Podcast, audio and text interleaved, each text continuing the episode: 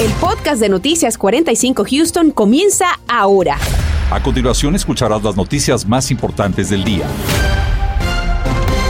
Millones de residentes continuamos gozando de un clima estable con un sensible aumento de las temperaturas que hoy llegaron casi al rango de los 80 grados en varias regiones. De inmediato, nuestro meteorólogo Anthony Ortiz del equipo de vigilantes del tiempo nos tiene el reporte completo. Anthony, ¿qué tal? Muy buenas tardes. Buenas tardes, compañeros. Y yo creo que las temperaturas continuarán en ascenso ya para este fin de semana, superando los 80 grados. Hoy se llegó a sentir en 79 en algunos sectores. Nada mal, pero sí son temperaturas por encima del promedio para esta época o para esta fecha de invierno. Actualmente allá afuera, vea que se siente en 74 grados. Sí hemos tenido algo de nubosidad, pero nada asociado a Vea las temperaturas alrededor y alrededor de Houston, 75 en Katy, 74 sobre la zona de Sugarland. Y si se fijan, vean las, el viento sigue predominando desde el sur, lo que es un aire más cálido, más húmedo. Por eso hemos visto ese ascenso en cuanto a ese mercurio. Próximas horas, vea que vamos a continuar con un patrón de tiempo estable, sí con algo de nubosidad y temperaturas que ya para luego de la medianoche estarán cayendo en el rango de los 60 grados. Pero como la masa de aire se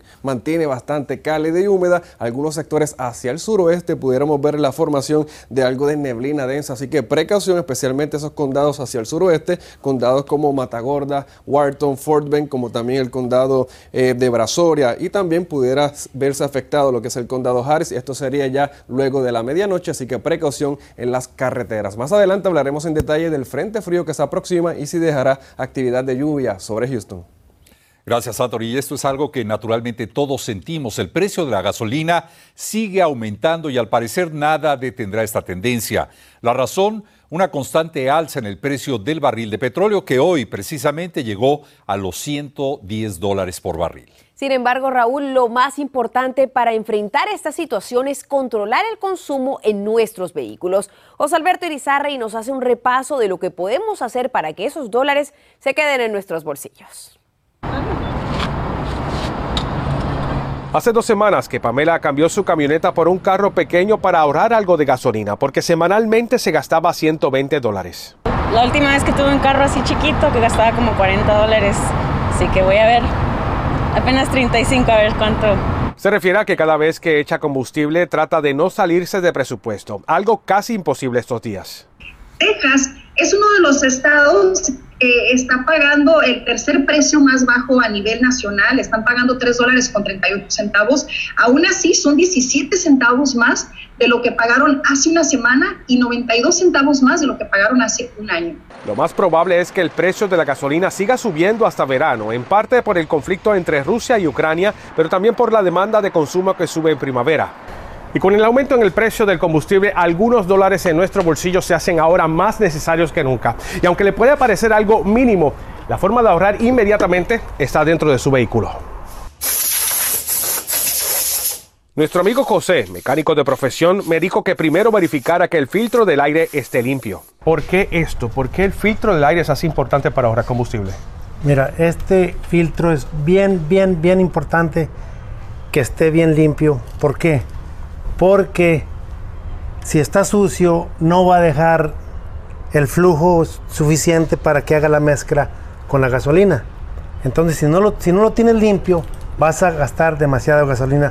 Lo próximo es verificar que estas alertas no estén encendidas en su tablero porque significa problemas en sus sensores de oxígeno y eso le consume más combustible.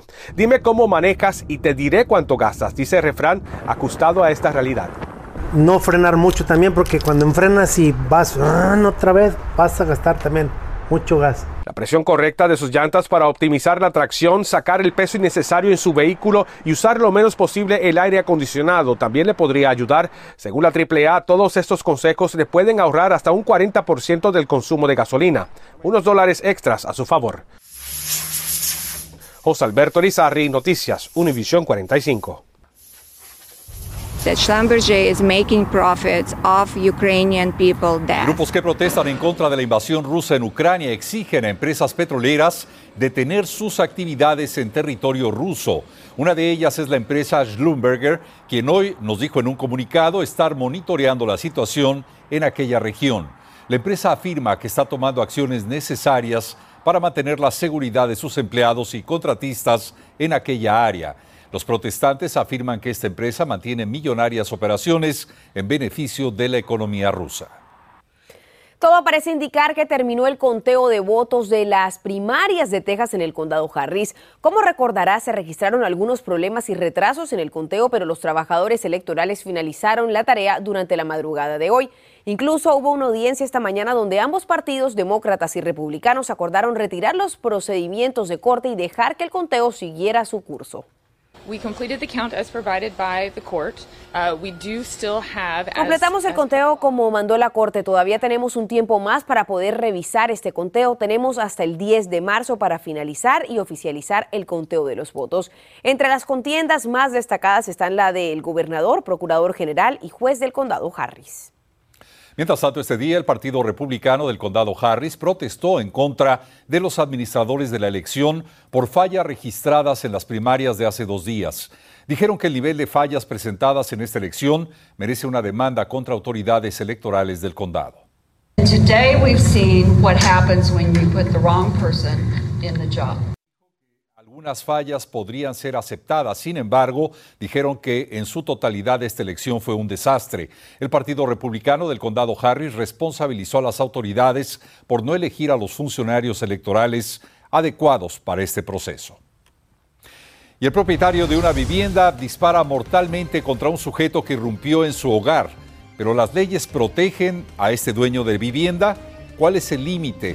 Tenemos la explicación de los expertos en instantes. Además, veremos también qué tuvo que decir el presidente Biden sobre los presuntos actos discriminatorios del gobernador Abbott a los jóvenes trans.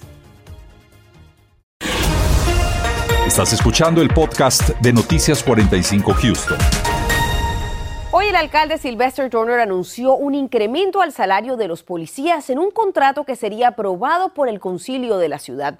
Daisy Ríos nos cuenta esta tarde de cuánto sería este aumento.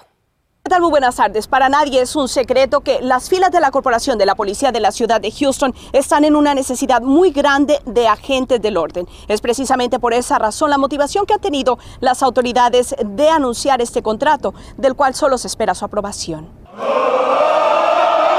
El anuncio es del incremento gradual de 10.5%, en lo que sería un contrato para agentes de policía de Houston para tres años, que se aprobaría por el concilio de la ciudad.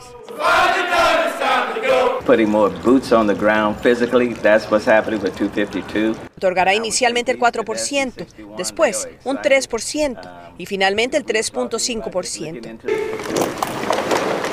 Esto es un gran incentivo para los agentes. Son ellos quienes protegen a nuestras comunidades. Cuestionamos al alcalde.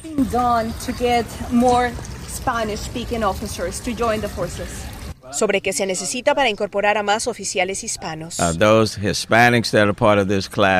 Un claro ejemplo de la diversidad que tenemos es que esta graduación de la clase 252 vimos agentes hispanos, afroamericanos, asiáticos. La realidad es que todos tienen representación en esta corporación. Y también sobre el miedo que existe de los peligros que enfrentan los agentes y si esto de alguna manera afecta su determinación de incorporarse a las filas del Departamento de Policía de Houston. Uh, los agentes están arriesgando sus vidas todos los días en las calles, pero ellos tendrán la seguridad y la tecnología que necesitan para hacer un mejor trabajo, protegiéndose a sí mismos. El sindicato de policía de Houston confirmó que con esta medida se espera una reacción favorable que se traduzca en más personas uniéndose a las filas de la policía. Los incentivos tienen que incrementar para que más agentes de diversos grupos demográficos se unan a esta corporación como es el caso de Vanessa Ramírez, quien hoy se graduó de la clase 252 de la Policía de Houston, siendo hispana y la más joven en su clase, con solo 21 años de edad. Al del día lo importante es ayudar a la gente y estar allí, agarrando la confianza de la gente. Nosotros somos fuertes, nosotros somos independientes, no necesitamos de nadie, nosotros lo podemos hacer. Su madre no pudo contener su orgullo. Nosotros como madres a veces tenemos miedo, pero también hay que, hay que tener un poquito de confianza y apoyarlas en lo que, apoyarlas, apoyarlos. Si usted necesita más información para unirse a las filas de la Corporación de Policía de la Ciudad de Houston, puede visitar el sitio que en este instante tiene en su pantalla, hpdcareers.com. Reporto para Noticias Univision 45, Daisy Ríos. Y el día de ayer la policía de Houston acudió a un incidente en donde el propietario de una casa disparó a un intruso que entró a su residencia. El sospechoso murió en el lugar de los hechos y hoy preguntamos a las autoridades y expertos cómo se debe actuar en caso de una situación similar y hasta dónde el propietario tiene el derecho de usar su arma de fuego. David Herrera nos explica esta tarde. Adelante, David. El dueño viendo el señor que se había metido a su casa disparó una vez con su arma, pegándole uh, en la área de su pescuezo. El incidente se registró la madrugada de este miércoles en el 2239 de la calle Naomi, al suroeste de Houston.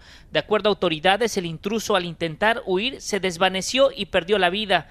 En este caso en particular, aunque la investigación continúa, se informó que el dueño de la propiedad no enfrentará cargos. Nosotros de policías no damos el consejo que vayan a confrontar uh, con, con una persona que anda entrando a su hogar el teniente Mejía del Sindicato de Policías de Houston sugiere que si alguien experimenta la entrada de un intruso a su casa, lo primero que debe de hacer es marcar al 911 y dar la mejor descripción de lo que está ocurriendo. Si no puede marcar un 911 y se pasa de repente, está dormido y, oye que están rompiendo o, han entrado a su hogar, las personas tienen el derecho de defenderse y si tienen arma, uh, pueden usar la arma para defender su hogar.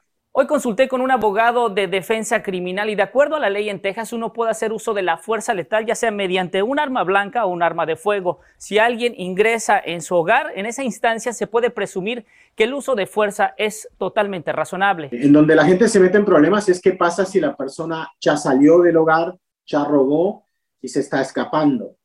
Eh, ya en esa instancia no se presume que es razonable usar fuerza letal, entonces eh, uno se puede meter en problemas serios, sea porque por ahí queriendo eh, balear al bandido termina pegándole a una persona inocente, o si termina matando al bandido, por ejemplo, por la espalda, cuando ya se había el riesgo a su propia vida o a la vida de sus familiares, ya no existía. Bajo estas circunstancias puede ser que el habitante del hogar enfrente cargos por asesinato o asalto agravado con arma de fuego por el simple hecho de que ya no se tenía ese miedo razonable de que su persona o su familia iba a ser dañada. David Herrera, Noticias, Univisión 45. Hoy se le dio el último adiós al agente Neil Adams del precinto 1 del condado San Jacinto, quien murió en el tiroteo registrado en el centro comercial de Plaza Américas. Familiares, amigos y allegados de la familia de Adams lo acompañaron hasta su última morada. El agente de 62 años murió el pasado 23 de febrero mientras realizaba un trabajo fuera de servicio en dicho centro comercial. Que descanse en paz.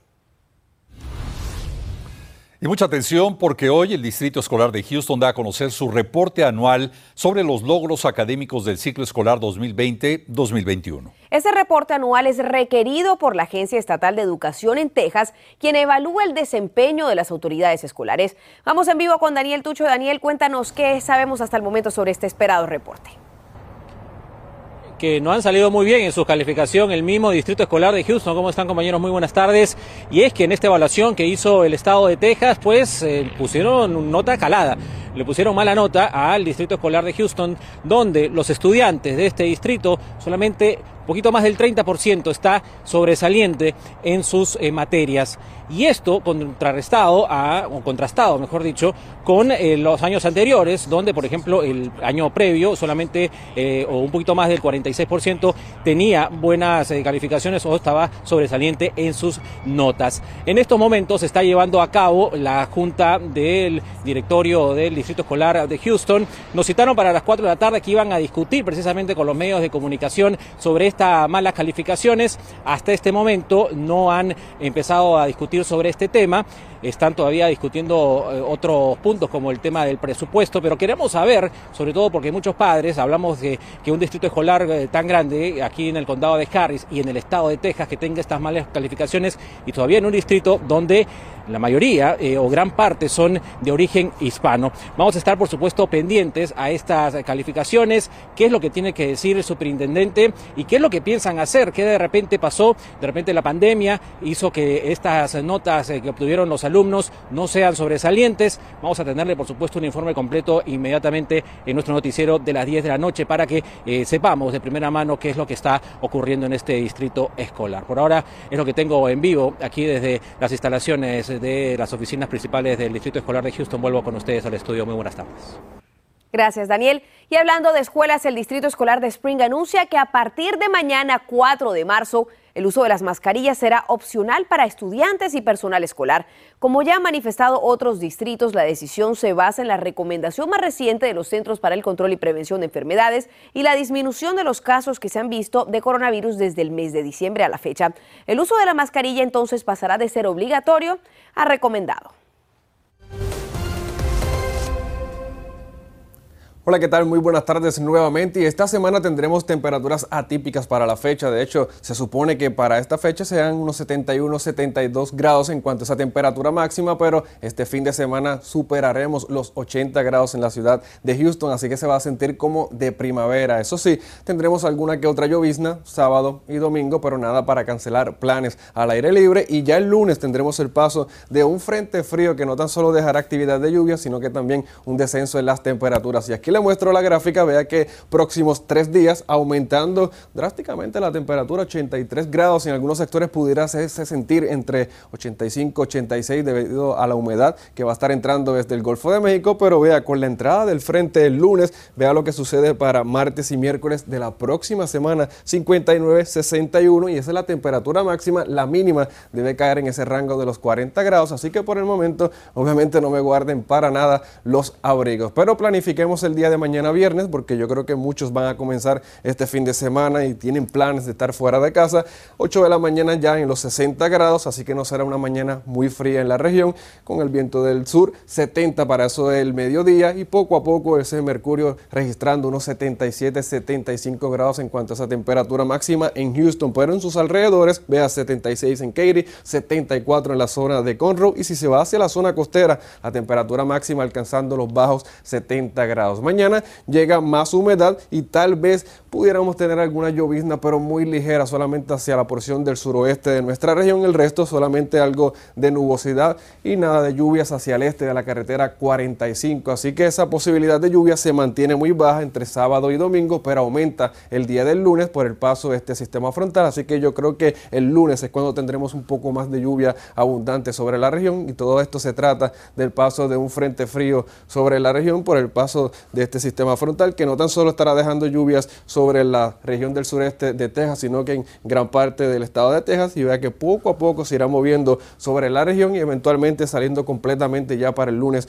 en horas de la tarde. Si se fija, el viento estará predominando desde el norte. ¿Qué quiere decir esto? Que es un aire más fresco y es ahí cuando poco a poco la temperatura comenzará a descender para lo que es el día de martes y miércoles próximo. Así que lo dicho, disfrute este fin de semana porque ya desde mañana vea temperaturas superando los 75, mañana todo muy tranquilo, sábado tal vez alguna llovizna igualmente el día del domingo, 81, 83 en cuanto a esa temperatura máxima, el lunes tendremos eh, posibilidad de lluvia por el paso de este sistema frontal y ya para la mitad de semana próxima 59 a 61 en cuanto a la temperatura y las mínimas estarán alcanzando apenas los mediados 40 grados, así que para ese entonces yo creo que habrá que necesitar obviamente esos abrigos nuevamente. Hasta aquí el reporte del tiempo, que tengan todos una excelente tarde.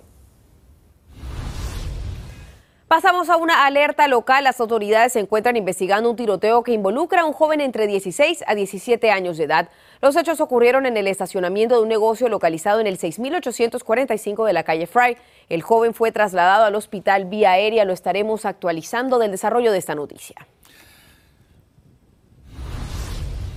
Mientras tanto, la Asociación Americana de Libertades Civiles y el grupo legal Lambda elogiaron la labor del presidente Biden por responder con acciones que detienen ataques contra jóvenes transgénero. Indicaron que con estas acciones se defiende también el derecho de este grupo de los ataques discriminatorios del gobernador de Texas, Greg Abbott, y de su procurador Ken Paxton. Los culpan de redoblar su campaña de agresión en contra de los jóvenes trans de todo el estado. Continuamos con el podcast de Noticias 45 Houston. ¿Extrañas tu vida antes de la pandemia? Bueno, a primera hora te hablaremos de las medidas que piensa tomar la Casa Blanca para que el COVID-19 no siga afectando tus actividades cotidianas, pero además... Este viernes a primera hora se incrementa el precio promedio de la gasolina, pero ¿cuál será el comportamiento en los próximos días? Entérese mañana a primera hora, tendremos consejos para ayudar a su bolsillo. El Departamento de Parques y Recreación de la ciudad de Houston comenzará la construcción de una nueva área de recreo en el popular Parque Harwin. Con ello se pretende remodelar y agrandar el área de juegos con equipos que ayuden al desarrollo psicomotriz de los pequeños.